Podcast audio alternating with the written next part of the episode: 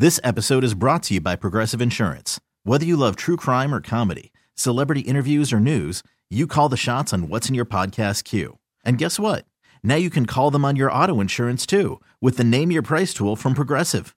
It works just the way it sounds. You tell Progressive how much you want to pay for car insurance, and they'll show you coverage options that fit your budget. Get your quote today at progressive.com to join the over 28 million drivers who trust Progressive. Progressive Casualty Insurance Company and Affiliates. Price and coverage match limited by state law. Hey everyone, Boomer Esiason here. The NFL draft is behind us, and your favorite team is now gearing up for week number one. The free Odyssey app puts you right in the middle of the pro football conversation with the biggest sports radio stations from across the country. The local voices who know your team the best, giving you their unfiltered takes on the current state of your squad. It's always football season right here on the free Odyssey app. Hey, thanks for listening to Dirt and Sprague on Demand, a Service Patriots podcast. Service Patriots is your home comfort solution for all your heating and air conditioning needs. Check out the latest special offers for our listeners at servicepatriots.com slash the fan.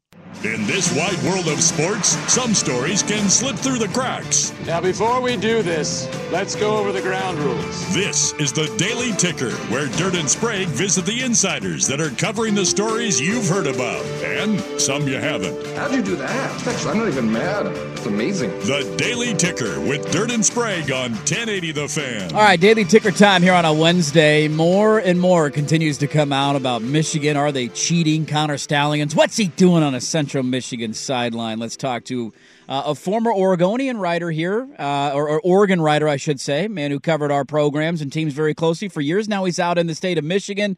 Uh, Austin Meek, friend of the show, at by Austin Meek on Twitter. Go give him a follow covering Michigan uh, for the Athletic. Austin, thanks for the time, man. Uh, I, fan bases tend to have a they have a tendency to bury their head in the sand when their team is accused of doing something and they don't want to hear the, the truth maybe behind it. How has Michigan how has Michigan fan handled all this stuff with Harbaugh and Connor Stalions the last couple of weeks?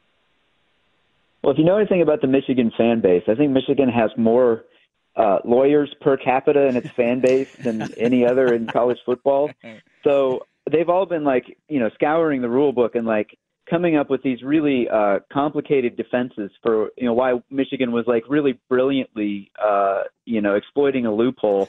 You know, and, and then you see these pictures of this guy who very much resembles Connor Stalions, you know, with a goatee and a hat and sunglasses on the sideline at Central Michigan. It's like, guys, I really don't think any of this uh, was that calculated or that brilliant. Uh, so I think you know some Michigan fans probably still in denial a little bit.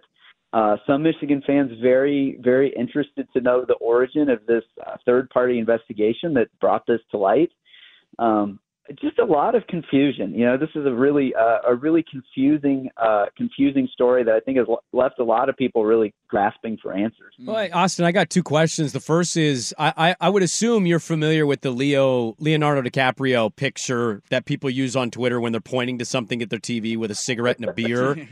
Yes, yes, much, very much so. Yeah. Was that you when you saw Connor Stalions in Central Michigan gear? Like, that's him. I know that's him. that's that's pretty good. Yeah, I mean, literally, it was like, okay, like you could have at least done, you know, the fake mustache or you know something, uh, you know, because the, the the hat, the goatee, the sunglasses, like it was just, you know, it, it a little bit over the top. Uh, you know, and you've got the shots of the guy like covering his face anytime the action comes near the sideline, so he's not on not on camera. It's like, could you have made this any more obvious?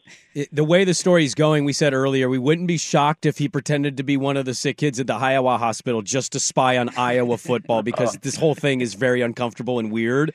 I am curious what you're saying though. Of the university seems to be taking this a little more seriously. There was talk of an extension, then it was pulled, and now like Harbaugh. I read your story on the Athletic about Harbaugh kind of just like deflecting away and everybody kind of speculating he's just going to the NFL so he doesn't care about this. How do you think this is impacting the team though? Well, one thing I'll say about this Michigan team is this is not the first time they've had to deal with a scandal or a controversy. I mean, they dealt with Jim Harbaugh being suspended for the first three games of this season. Uh, there's been stuff swirling around this team. You know, Jim Harbaugh is going to go to the NFL all of this stuff. And and this Michigan team now for three years running really has not seemed to be affected by any of that. So I'll, I'll be surprised if if they come out in their next game and just look, you know, discombobulated or or distracted. That just hasn't been that hasn't been the pattern with this Michigan team. You know, in terms of Jim Harbaugh and his contract situation, I think it's a really interesting angle of all this because Michigan was very close to announcing a contract extension for Jim Harbaugh when all of this hit, which I think you know has maybe fed into the conspiracy theory that you know somehow the timing of this was not completely coincidental. Um, but I actually think there's a possibility that Michigan will go ahead and just do that contract extension anyway and say, hey, you know, screw it. Like we like Jim Harbaugh, he's our coach. Um, we're not gonna, you know, we're not gonna uh, let this stand in the way of showing our commitment to Jim Harbaugh. The NCAA can come after him, other schools can come after him, but I I get the sense that Michigan is going to stand behind Jim Harbaugh um, in all of this and and take the gamble basically hmm. that there's not going to be something that comes out that makes this look a lot worse for Jim Harbaugh than it already is. Fascinating stuff. Austin Meek is our guest. We're talking about the Michigan sign stealing thing. You know, I, I have heard a lot of jokes about the NCAA and how slow they move. And somebody I saw tweeted yesterday, like, I look forward to a ruling on this in 2086, and we'll get their answer on what should happen to the Michigan team. I think the other weird part about this, though, is what you mentioned. Michigan fans are curious where this all began, like what team originally reported them to the NCAA and to the conference. But that's the that's the interesting part here is that the Big Ten could have something to do with this, and you're going to have a lot of really upset teams like Michigan State albeit they have their own issues of putting like Hitler on their jumbotron and their coach is doing God knows what when he's on his his phone and on private phone calls. But these other teams in the conference are going to be very upset. Like, do you expect anything to come from the Big Ten? In time for the Big Ten title game, or are we just like we're kind of moving on and this will be something that hit, hits in the offseason or next year from the Big Ten? You know, I think Tony Petitti, the new commissioner of the Big Ten, is in a really fascinating position because this is pretty unprecedented. And you've got a, a brand new commissioner now who's faced with with this you know this crisis.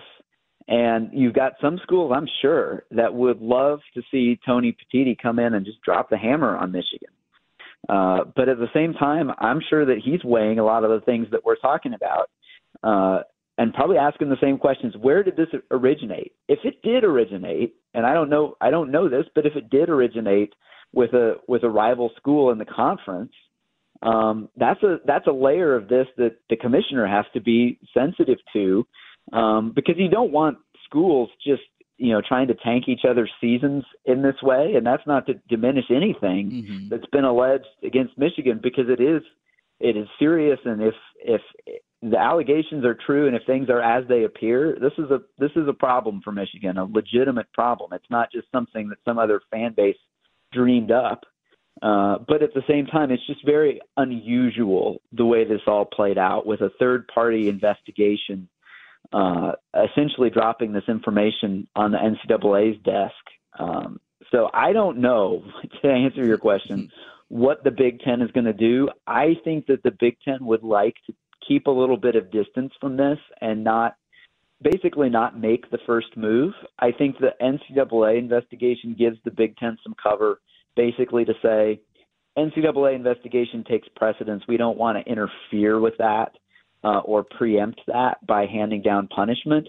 But I do think there are a lot of people in the Big Ten who feel like if there is going to be punishment for Michigan that happens this season, it's going to have to come from the Big Ten.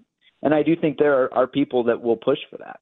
Uh, I know you cover Michigan and you've been over there for a couple years. I'm curious, has has Oregon caught your eye a little bit? What you make of the Oregon Ducks and how often maybe you see them in the TV or you watch a game and you kind of go back to a time when you were covering the program. What you make of Oregon from all the way over there in Michigan? Yeah, definitely. I watch Oregon anytime uh, anytime I can. I'm going to be seeing a lot more of them uh, starting next year when when uh, everybody's in the Big Ten together. I think this Oregon team is really good. I mean, this Oregon team in some ways reminds me of of some of the great Oregon teams that I I covered. You know, the team that went to the the national championship game in the first year of the college football playoff. Um, I, I think this Oregon team is a playoff caliber team. I think if Michigan and Oregon met in the college football playoff, I think that would be a, a hell of a football game. Mm. I'm personally, I'm kind of rooting for that. I think that would be a lot of fun.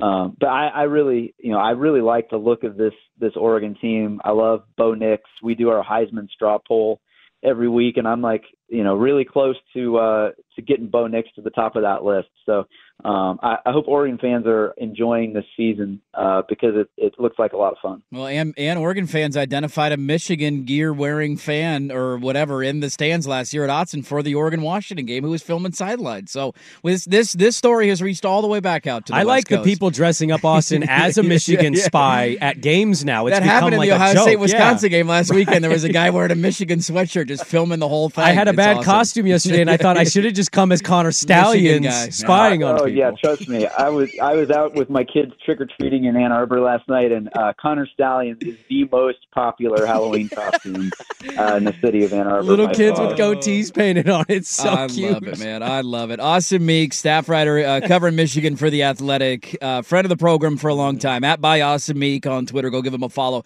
Thanks for the time out here in Portland, man. Glad to hear you're doing well, and uh, we'll have to catch up again soon, hopefully. All right, great to catch up. Thanks for having me on. Baseball is in full swing. NBA playoffs are heating up, and your NFL team is gearing up for training camp. Listen to the latest on the teams you love here on the Odyssey app. The biggest sports radio stations in the country, providing unrivaled local coverage of their teams, all in one place. Exclusive interviews with players, coaches, and team executives, streaming live and always available on demand. Stay in the know with your favorite teams right here on the Odyssey app.